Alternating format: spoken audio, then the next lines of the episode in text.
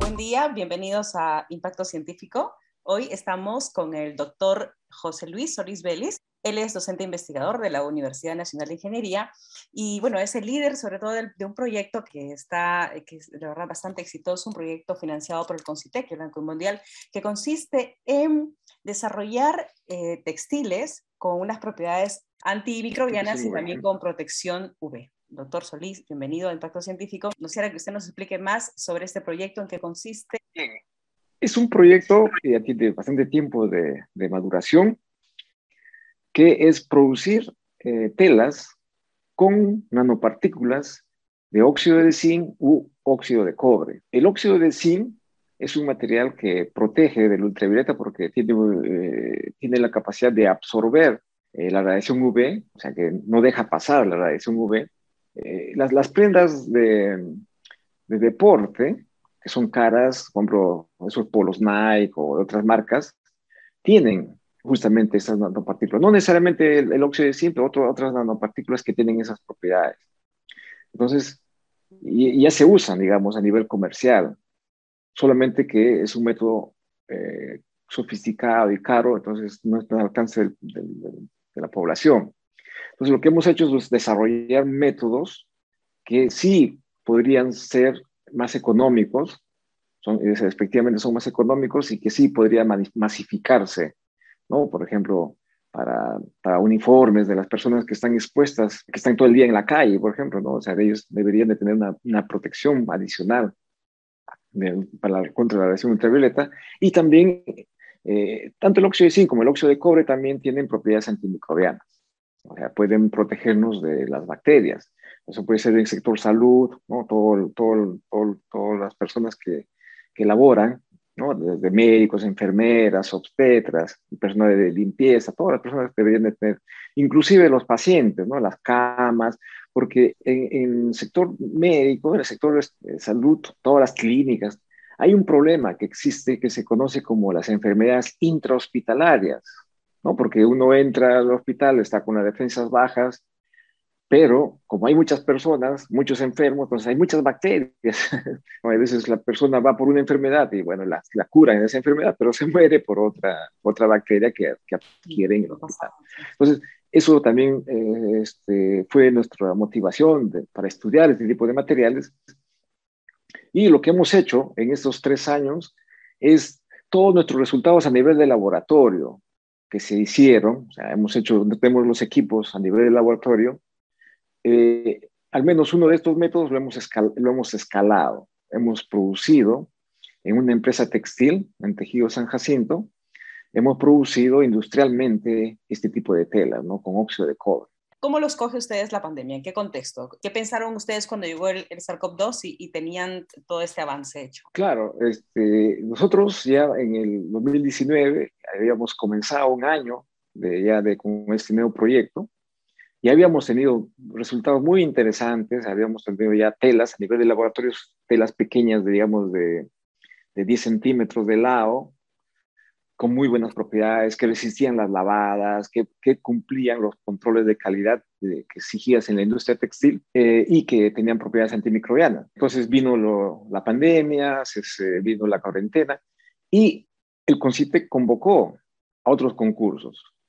Uh -huh. Y yo, este, buscando información, eh, justamente en marzo del 2020, ¿no?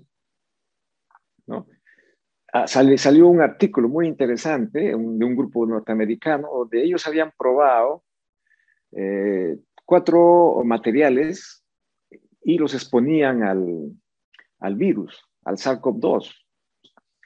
Y encontraron de que en el cobre la cantidad de virus era pues, bien pequeña, eran, este, eh, se inactivaban en cuatro horas, mientras que en el acero inoxidable eran eh, 24 horas, ¿no? En, el plástico 36 horas y en el, en el cartón también 36 horas. Entonces, me llamó la atención bastante eso, qué, qué eficiente es el, el, el cobre metálico. Entonces, justamente a raíz de eso, entonces digo, entonces nuestras telas también posiblemente tengan esas propiedades y me presento a la convocatoria ya con nuestros resultados preliminares y todo, y fuimos eh, merecedores a una, una subvención adicional aparte de la que teníamos con el Banco Mundial. Y es así como que eh, nosotros ya este, empezamos en el 2020 a hacer nuestro primer escalamiento. A finales, más o menos en octubre, noviembre de, del 2020, obtuvimos la primera tela escalada ya en, una planta este, de una, una, empresa textil.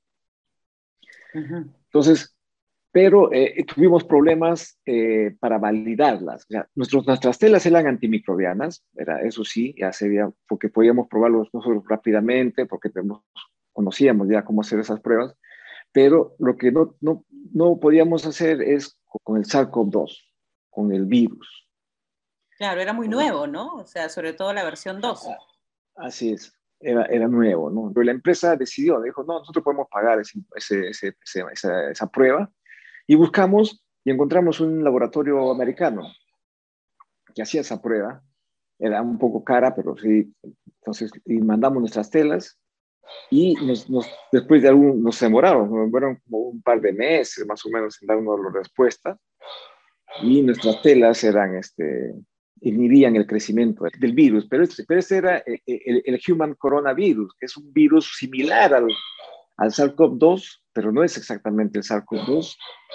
Este, según las especificaciones, veíamos que este, este virus producía una gripe fuerte, pero no, no tan fuerte como el del, SARS-CoV-2. Entonces, lo que hicimos es, este, buscamos otro laboratorio que sí podía este, enfrentar este, nuestras telas al, al, virus, ¿no? Al, al virus concretamente al, al propio SARS-CoV-2. Al, SARS-CoV-2.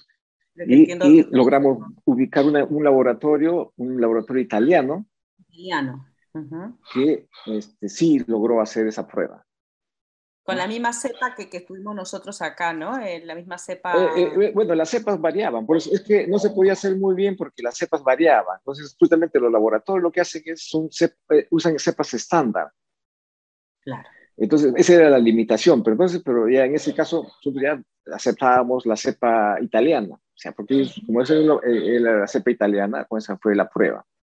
Y fue exitosa, ¿no? Fue que nuestro, nuestras telas inactivaban el 90, más del 99% del virus en media hora, en media hora, ¿no? En 30 minutos. Fue una respuesta muy, muy alentadora y eh, empezamos a hacer más escalamientos. Claro, entonces, eh, esto fue todo se aceleró, o sea, de todas maneras, el SARS-CoV-2, toda la pandemia, a ustedes le, les permitió pues que las empresas les apoyaran, o sea, este financiamiento del Consejo del Banco Mundial y además pues la, empresa eh, se interesó por el proyecto que ustedes ya venían desarrollando. Ahora, explíquenos usted en qué consiste concretamente el proceso que ustedes realizan. ¿Cómo es que logran impregnar las nanopartículas en las telas? ¿Qué propiedades tienen estas telas? ¿Cuál es el proceso físico-químico que se da como para que para que tengan finalmente estas telas las propiedades antimicrobianas, eh, protectoras también de UV. Y entiendo que, también trabajan con el cuero, pero explíquenos por favor el proceso primero con las textiles. Bien, después de muchas pruebas, o sea, nosotros, como decíamos, nosotros no tenemos las nanopartículas de óxido de zinc o de dióxido de cobre, tenían esas propiedades. Entonces nosotros decíamos, ¿cómo hacemos para que esto se fije en el textil? Entonces, primero probamos de que sintetizábamos las nanopartículas y, y tratábamos de colocarlos por los métodos eh, sencillos, pero estas se desprendían. Entonces, eh, eh, después encontramos de que la industria textil usa básicamente dos técnicas para teñir, o sea, las, las, las prendas, las, las, telas se tiñen, ¿no? O sea, eso es, es algo rutinario dentro del proceso de, de, una industria textil. Y, y, tienen dos formas, digamos, ¿no? Una se llama agotamiento, que es una técnica sencilla, es donde es, o sea, es como que si tú tienes, digamos, un, una olla con el colorante disuelto en agua y agarras el, el, el textil y lo, lo colocas, ¿no? Colocas el textil y lo calientas, lo mueves. Después de un tiempo, se saca el textil coloreado. Ese es, ese es, el método de agotamiento, digamos, sencillo, digamos, ¿no? ¿Eso lo hacen con la tela o con los hilos? Se puede hacer con el hilo y también con la tela. O sea, nosotros crecemos las nanopartículas en, en las fibras del algodón. Ah. Esa es la que nos ha dado las mejores, los mejores resultados. En vez de usar el tinte, nosotros usábamos sales de, de cobre, ¿no? Las sales de ah. cobre. En vez de las reemplazábamos. Y, y, ahí hemos encontrado ¿no? las condiciones adecuadas, el pH, todas esas condiciones adecuadas para que se produzca y después es, no es tan sencillo así, digamos, pues un poco, hay pasos adicionales que son procesos controlados. Entonces, de ahí, al final, tenemos la tela con nanopartículas ya este, sobre la superficie de la misma. Deliberadamente se usa, por ejemplo, para esas telas, se llaman las telas de punto, tejidos de punto, que son de los, los polos. Los polos son ese tipo de tela que se usan para ese tipo. Ahora, pero para los pantalones, para las camisas, es otra técnica que llaman impregnación.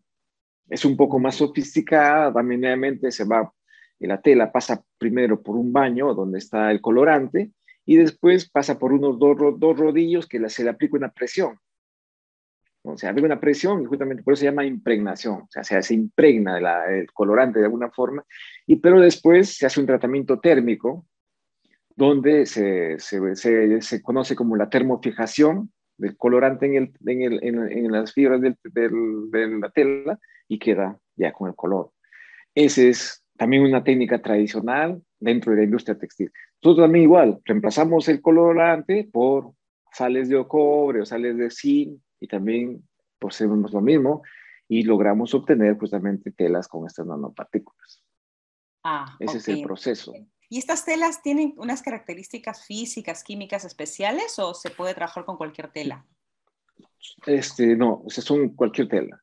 Eso es la industria textil, o sea, la, la industria textil también tienen una tela que le llaman para teñido, o sea, esa es una tela después que, que están tejido, tienen, hacen un proceso y ese la tiñen.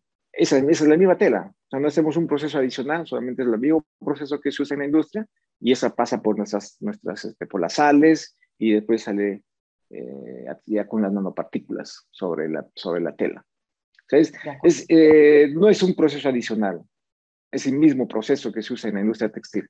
Es, es, es un proceso autosostenible, no requerimos importar, tenemos la tecnología desarrollada, o sea, eh, algo que nos, que, ah, digamos, el éxito que tiene hasta el momento este desarrollo es debido a que la empresa textil no tiene que comprar un equipo nuevo, sino es, eh, eh, nosotros, digamos, nosotros nos hemos adaptado a ellos y hemos desarrollado un proceso en el que que usando los mismos equipos, ajustando parámetros, que sé yo, esas son cosas que sí se dan en el camino, funciona, ¿no?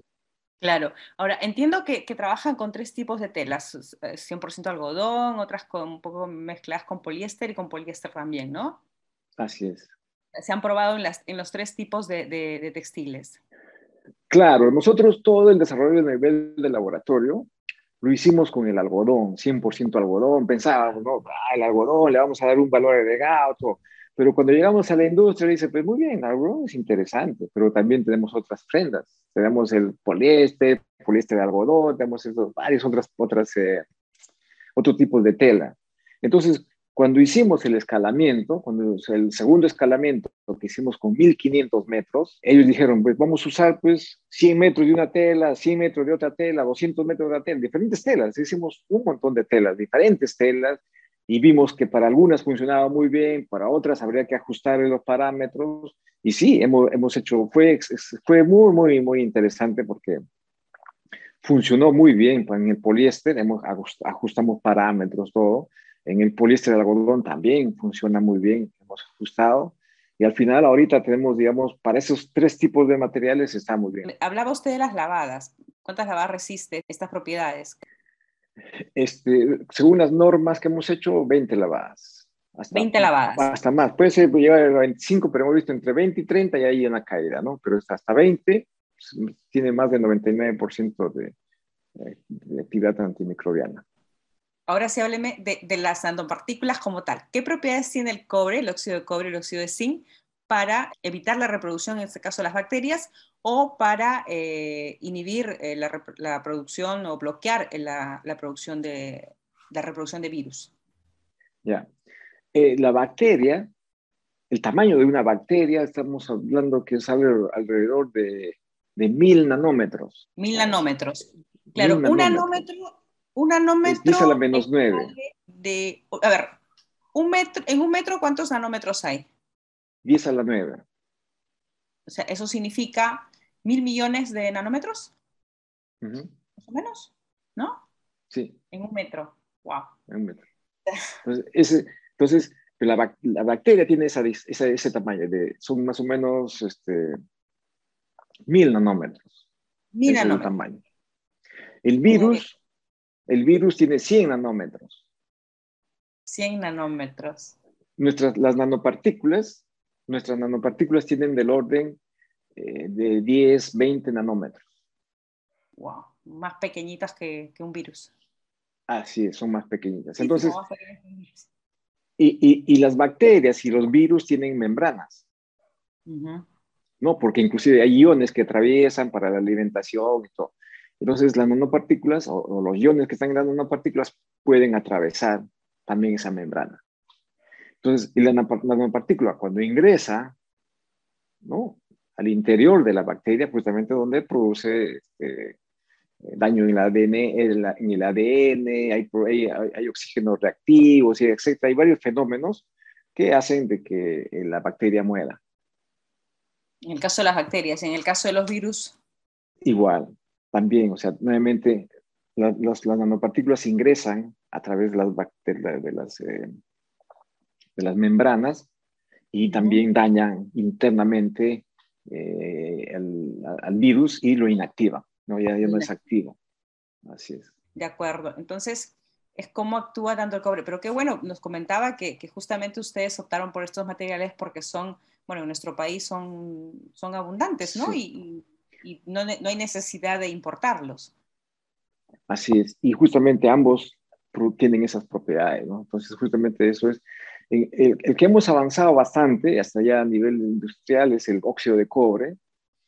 Ahora estamos pensando hacer algo similar con el óxido de zinc para el ultravioleta, por ejemplo. Eso que queremos, estamos en plan, hemos, hemos, hemos sometido una aplicación, estamos en conversaciones con empresas a ver si pueden este, financiar este, esta investigación, donde justamente también podemos hacer un proceso similar con diferentes condiciones para producir telas con óxido de zinc a nivel industrial. De acuerdo, entonces a nivel de laboratorio tienen telas ya que con, ambos, con, con ambas propiedades, pero el escalamiento lo han hecho con las antimicrobianas, ¿no? Y también con cuero, ¿entendí? Claro, hecho, eh, pero usando el, eh, el cuero tiene varios procesos y uno de, uno de esos procesos se llama recurtido. O sea, el cuero o sea, pasa el proceso de recurtido, donde inclusive también le dan color. Al, cuero también se le, da, se le dan color. Entonces, estudiando, y vimos en un punto, en vez de poner colorante, le pusimos las nanopartículas disueltas en agua, suspendidas en agua, y sí hemos logrado obtener justamente cuero. Esto es, es bien interesante. Estas, estas, estas, nanopartículas también tienen propiedades fungicidas, o sea, con los hongos. Evitan el crecimiento de los hongos. Y justamente un problema del, del, del cuero es justamente el crecimiento de los hongos. Entonces estudiamos eso y efectivamente este, las nanopartículas evitan el crecimiento del hongo. ¿no? Los dos hongos este, ambientales más importantes, eso sí hemos visto que funciona bastante bien. Hemos hecho con óxido de cobre y con óxido de zinc.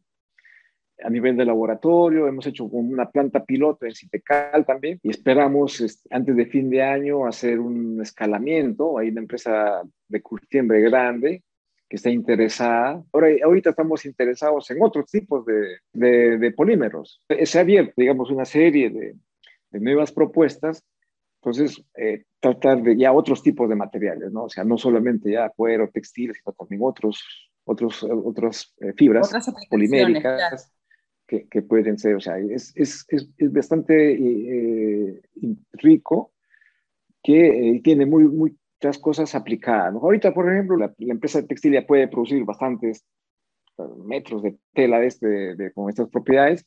Ellos mismos han confeccionado esas esos chalecos que usan los médicos, esos chalecos verdes, no sé si has visto, ¿no? Esos que usan.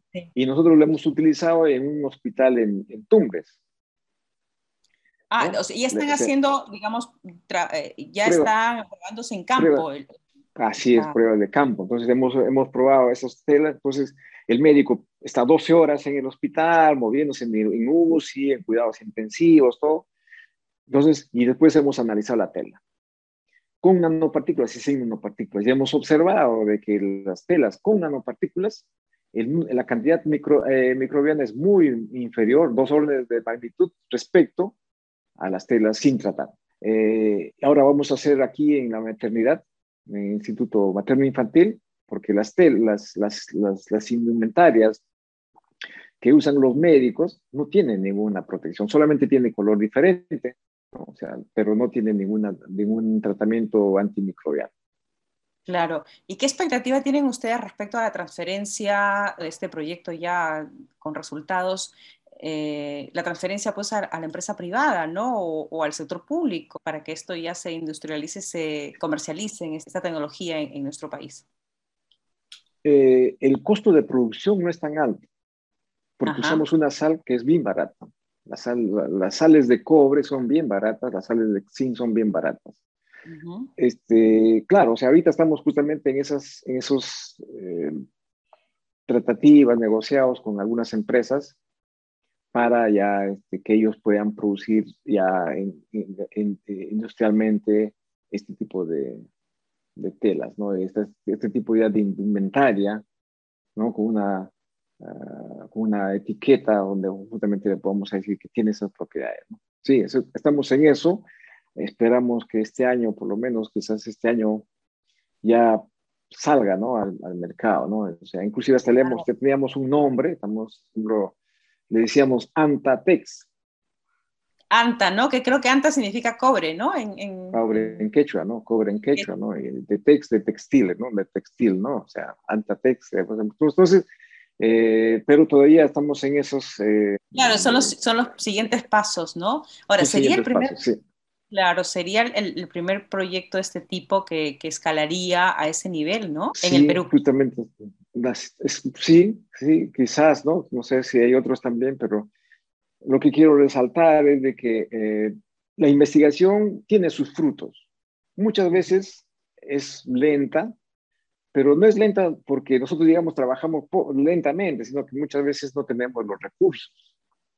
Es verdad. Entonces, por ejemplo, ¿no? comprar un equipo, esos equipos que hemos usado de, agotamiento, de, de impregnación, nos han demorado pues un año, dos años, ¿no? Primero que llega, este, son importadas, entonces, entonces esto, es, esto va retrasando, ¿no? Pero eh, es importante el financiamiento y es importante también este, eh, que los científicos eh, tengan, ¿no? Una estabilidad para trabajar, porque el recurso humano la uni, nosotros tenemos muy, buena, muy buenos este, profesionales, estudiantes. Nosotros debemos de despertar, ¿no? O sea, eh, exportando concentrado, pues bien, vamos a obtener las divisas necesarias, todo, pero eso quizás no va a ser sostenible, ¿no? O sea, entonces es igualito, ¿no? O sea, el, algodón, por ejemplo, el algodón antes era un buen algodón, todo, pero vemos que hay otros países ya lo están haciendo, entonces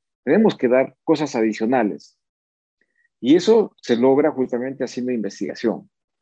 Claro, y es un aporte también al sector textil, ¿no? Este tipo de investigaciones. Es. un sector que está bastante complicado, ¿no? Eh, que ha tenido una, una fuerte caída.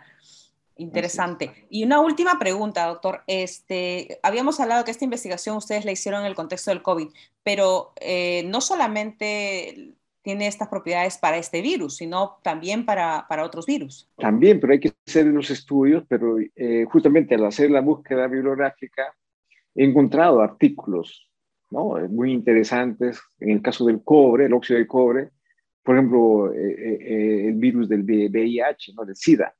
Entonces, por ejemplo, he visto algunos, algunos trabajos, por ejemplo, para, para las madres gestantes, que por ejemplo se ponen en las pezoneras una prótesis de, un polímero con las nanopartículas.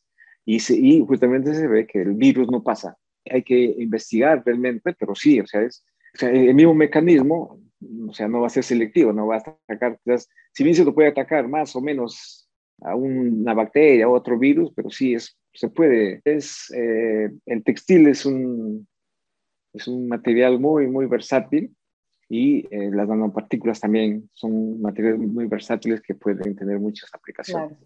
Claro, es cuestión de seguir ampliando. Esto es como una base, un logro. el haberlo hecho con el, con el SARS-CoV-2, que, que, no, es, no ha sido fácil para muchas para muchos estudios, ¿no? Como las vacunas, para tantas cosas que, nos ha puesto como desafíos este virus, pero ya lo lograron con el, con el SARS-CoV-2, imagino que ya es un, es un gran avance y luego pues se ampliará las investigaciones para otras aplicaciones, para otros virus, otras bacterias y otro tipo de, de este, cuidados o de avances que, que, que, se puedan dar.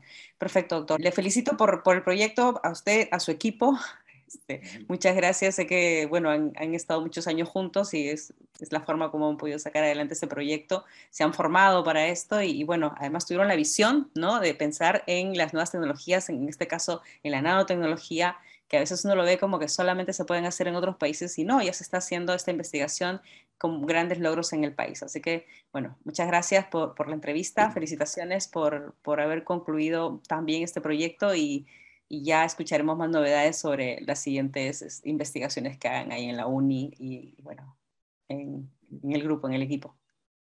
Bien, bien, muchas gracias. Gracias también. Hasta luego. Hasta luego. Y gracias también a ustedes por estar ahí, gracias por escucharnos, gracias por vernos y nos vemos en una próxima edición de Impacto Científico.